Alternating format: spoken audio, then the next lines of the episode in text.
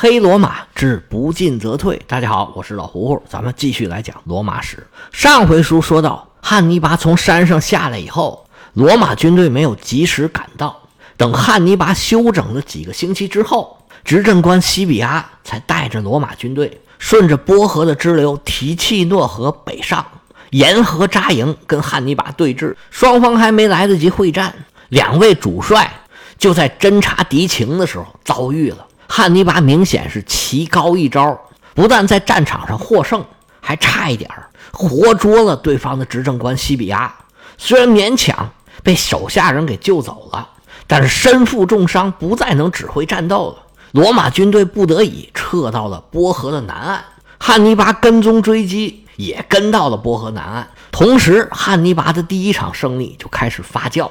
周边的高卢部落纷纷倒向汉尼拔这边，甚至影响到了罗马军营里，罗马军队里的高卢人也出现了叛乱。西比亚不得已只能再次后退，退过了特雷比亚河，利用地形封锁住了汉尼拔的去路。现在罗马军团左边是亚平宁山的山口，右边是皮亚琴察堡垒，还有波河，把汉尼拔和他的主要盟友波伊人和因苏布雷人都给隔开了。汉尼拔想要扩大势力，跟自己的盟友会合，就必须先跟罗马人决战。而这个时候，西比亚又迎来了自己的同僚执政官森普罗尼乌斯。森普罗尼乌斯从西西里岛过来，带着奇装满员、战意正浓的罗马军团，跃跃欲试，想要跟汉尼拔干一仗。关于这支罗马军队是怎么来到皮亚琴察附近，跟西比亚率领的军团会师的，我在上一回呢还批评了一下百度百科里边的说法，我回去又查了一下资料，看来他那个说法呢也是有依据的，但是细节是不对的。在波利比乌斯的记录里边确实提到他们从利利拜乌姆到阿米里努姆行军是40天，但是他可没说这40天每天是32公里啊，也没说这40天他们都是走着来的。他也提到了军团曾经路过罗马，但是也并没有说他们全副武装在人民面前游行。如果是像波利比乌斯这样说的，他最有可能的就是从西西里坐船到卡普亚，然后走阿皮亚大道，经过罗马，再走弗拉米尼亚大道到里米尼，然后从里米尼出发到战区。这样的话呢，他们登陆以后走这个路都是特别好走的罗马大道，从卡普亚到罗马200多公里，罗马到里米尼400公里左右，那全程600多公里，这么走40天，那按照孙膑的说法，咱们前面提过的，每天15公里，这速度差不多。还有一个问题，就是从罗马到里米尼那条弗拉米尼亚大道，确实这时候已经修好了，我们前面还讲过，上一回我说的就不太对了，在这儿呢跟您纠正一下。总之吧，历史事件呢有不同的版本，同一件事儿呢有不同的观点，这个很正常。那对于历史呢有一个合理的推测，这也没问题，但是演绎的太厉害就不好了。为了突出罗马军团有多厉害，说罗马基础建设做得有多好，就编了一个每天32公里的40天急行军，把前边后边的公里数都往里凑，这个就不对了。然后还脑补了一个全副武装的游行，这就不好了，不要这样。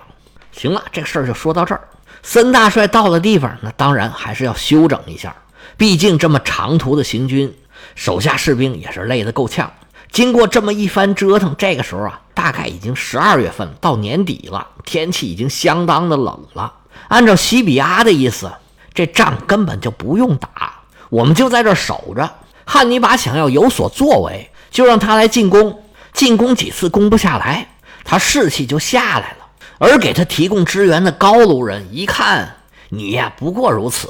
就会纷纷离他而去。等他们缺衣少食、饥寒交迫的时候，我们再去打他，就可以轻轻松松一举拿下。而且你别忘了，这高卢人呢是出了名的心浮气躁，没有耐性，随风倒、朝三暮四，谁强就跟谁，他们都习惯了。你现在主动出击去打他们，这汉尼拔可是诡计多端，你可别着了他们的道。哎，这森普罗尼乌斯一听就生气了，你怎么能长他人威风，灭自己的志气呢？这汉尼拔他有什么了不起的？是上次呢，他占了小小的便宜，但那可是遭遇战。咱们罗马的王牌部队重装步兵还没出场呢，只要我们的重装步兵一到，保管杀他个片甲不留。依我看呢，咱们这几天呢，好好的备战，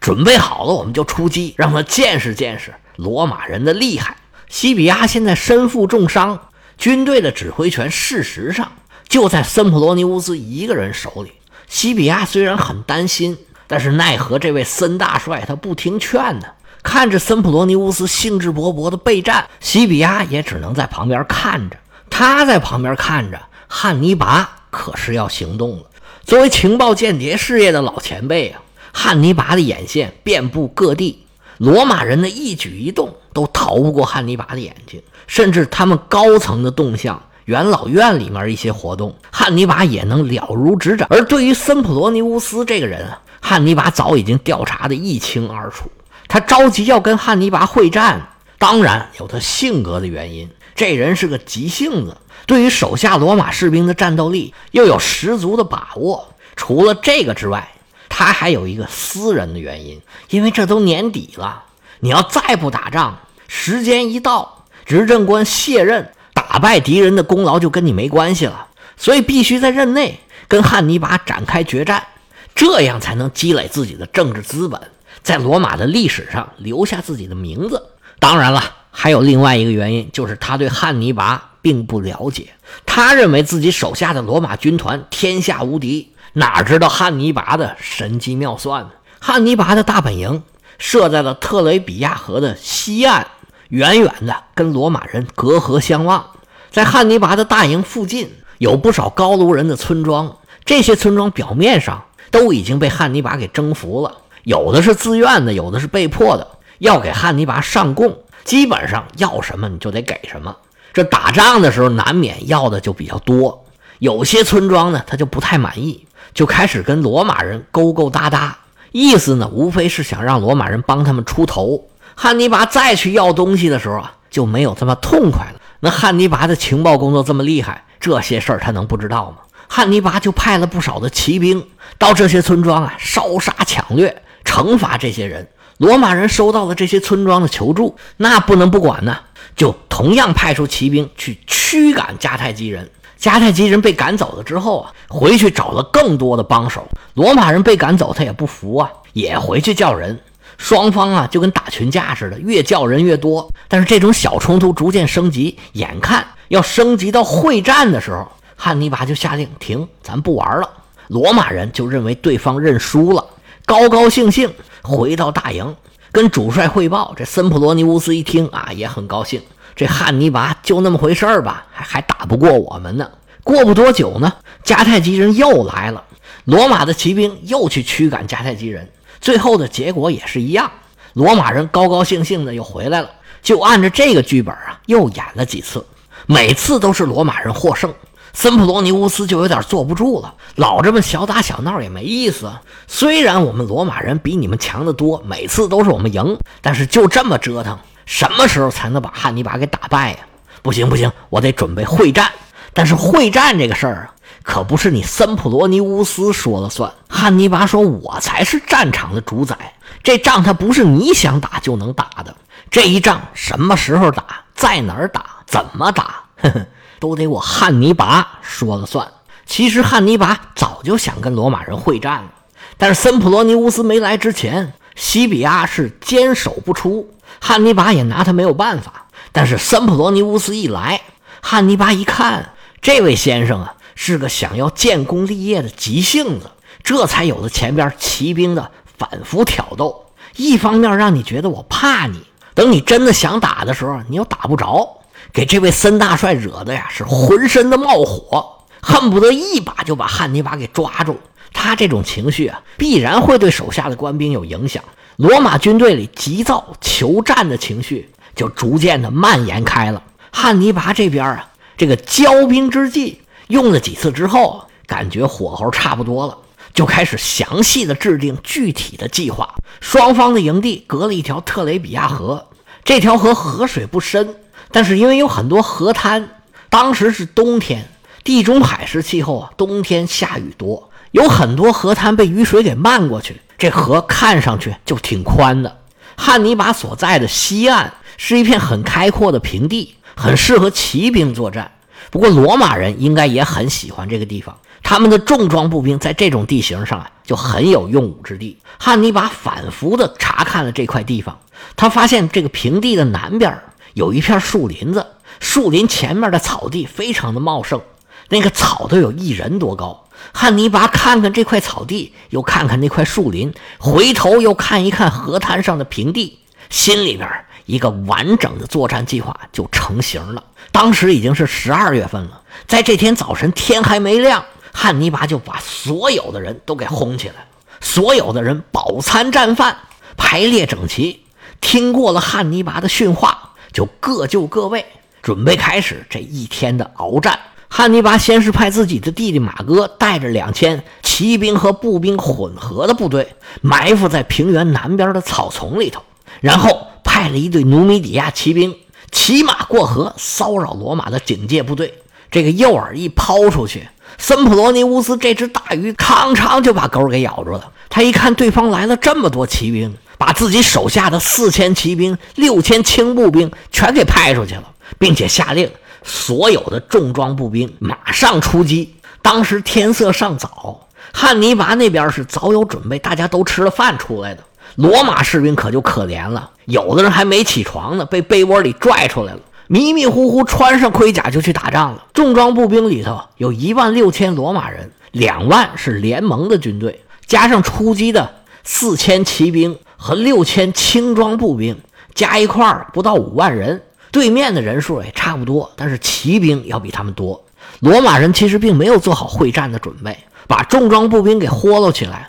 主要是怕汉尼拔偷袭。而他们的骑兵和轻装步兵啊，人数比派来骚扰的迦太基骑兵多不少。不过迦太基的这些努米底亚骑兵啊，弓马娴熟，左冲右突，也不太好对付。罗马人费了不少劲，不过最终还是把他们都给拦住了。就见这队骑兵啊是且战且退，罗马骑兵在后头是紧追不舍，罗马人的轻装步兵也跟在后头，追着追着不知不觉就过河了。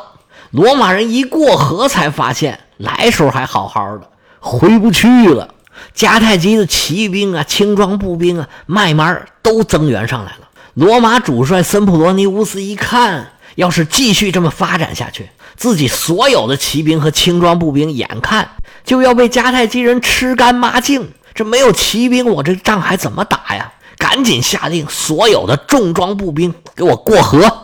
全副武装的罗马王牌重装步兵噼里扑噜就下了河了。这可是12月份的，天气阴沉，还飘着点雪花，又冷又饿还过河，本来有人还有点困呢，这一下河机灵一下就醒了。饶是罗马步兵装备精良，训练有素，也经不起这么折腾啊。罗马士兵那肯定把汉尼拔他们家的爹娘祖奶奶都问候了一遍，但是也没用，只能咬牙忍着往前走。迦太基军队一看罗马人过河了，那可就好了，努米底亚骑兵和这些轻装步兵啊，就慢慢的往后撤。那罗马人都已经过河了，你撤我自然是往前追。追着追着，罗马人突然眼前一黑呀，赫然发现就在自己的正前方，迦太基的军队严阵以待，已经在这列好队伍等候多时了，而且占据了比较高的有优势的地形。虽然罗马重装步兵是又累又饿，但是来都来了，这一仗啊是不能不打了。到了这个时候，罗马主帅森普罗尼乌斯对自己的战斗力仍然是有充分的信心。双方来到战场，列好阵势，汉尼拔和罗马人的第一次会战马上就要开始了。汉尼拔到了意大利以后，又招募了14000的高卢勇士，他把这些高卢人呢就放在了正中间。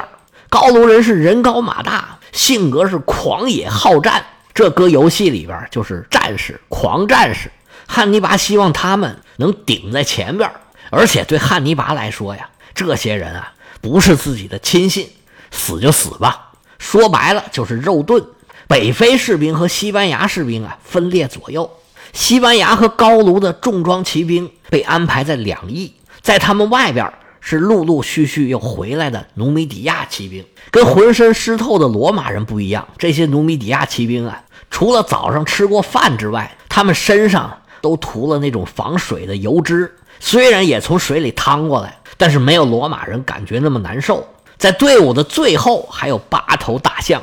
这些大象看着颤颤巍巍，冻的是瑟瑟发抖，眼看就不行的意思。那位说这大象不是带过来30几头的吗？是啊，在阿尔卑斯山上啊，这些大象啊是又冻又饿，下来之后啊就纷纷染病，很快啊就死的差不多了。到这个时候啊就剩下8头了。这8头啊因为气候原因状态也都很差，不过这么个庞然大物在那站脚助威也是好的，闲着也是闲着，汉尼拔就把他们都给带上来了。罗马这边自然是罗马军队在中间，联盟军队在两边，再往旁边就是他们的骑兵。那阵势都列好了，下面自然是一声令下，大战开始了。按照当时的惯例，首先就是骑兵的互冲。本来努米底亚骑兵在数量上质量上就都比罗马人要强，罗马骑兵这次又都是从河里趟出来的，体力已经消耗了大半。而跟着努米底亚骑兵过来的还有很多轻装的步兵，一个个拿着头枪歘歘歘冲着罗马人就投。而罗马的轻装步兵呢，这头枪早已经用完了，所以很快罗马的骑兵就落了下风。而在步兵的对决里头，罗马人很快就展示了他们的素质。高卢人最开始的这个冲锋还是很有威慑力的，一帮大汉又高又壮，脸上画的花花绿绿的，冲着罗马人这么一冲，开始还是很震撼。但是罗马人呢对高卢人已经是司空见惯，震撼完了，罗马人迅速列好了密集阵型，有条不紊的就开始碾压这些高卢战士。罗马军团前进速度并不快，但是非常的稳，就像坦克一样，一点一点的把迦太基的军队往后推。眼看着罗马军团就要完成中路突破了，就在这个时候，从罗马军队的侧翼又杀出一支军队，这是汉尼拔安排好的他弟弟马哥率领着2000努米底亚骑兵和轻装步兵的混成部队。这支人马从草丛里一钻出来，就直接杀到了罗马军队的背后。这个时机可以说是恰到好处。当时是步兵罗马人占优，骑兵迦太基人占优，分别有一定的优势。罗马的步兵想要在中路突破对方，然后绕到对方背后形成包抄，迦太基的骑兵则是想从两翼把对方的骑兵给打败，然后形成包抄。虽然两边都有这个态势，但是离完成都还差这么一点距离。马哥这支队伍一出来，罗马人的骑兵立马就被冲散，战场上脆弱的平衡马上就被打破了，罗马人纷纷溃败。迦太基军队剩下的工作就是到处围追堵截，四散奔逃的罗马军。虽然面对如此不利的局面，罗马军队损失的更多的是他的联盟的军队，而罗马的正规军有1万多重装步兵，这个时候就体现出来他们的水平了。这支军队阵型严整，攻防有度，从迦太基军队的包围里头硬是杀出一条血路，斜穿整个阵地。在又饿又冻又累的情况下，仍然保持强大的战斗力。这支军队虽然也遭遇了追击，但是他们是临危不乱，最终是再次渡过了这条倒霉的特雷比亚河，来到了皮亚琴察，退出了战场，给几乎完败的罗马军队找回了一点面子。这场战役当然以汉尼拔的大胜告终。那么这场大胜对汉尼拔有什么影响？他下一步要去什么地方？罗马人又是怎么应对的呢？咱们下回接着说。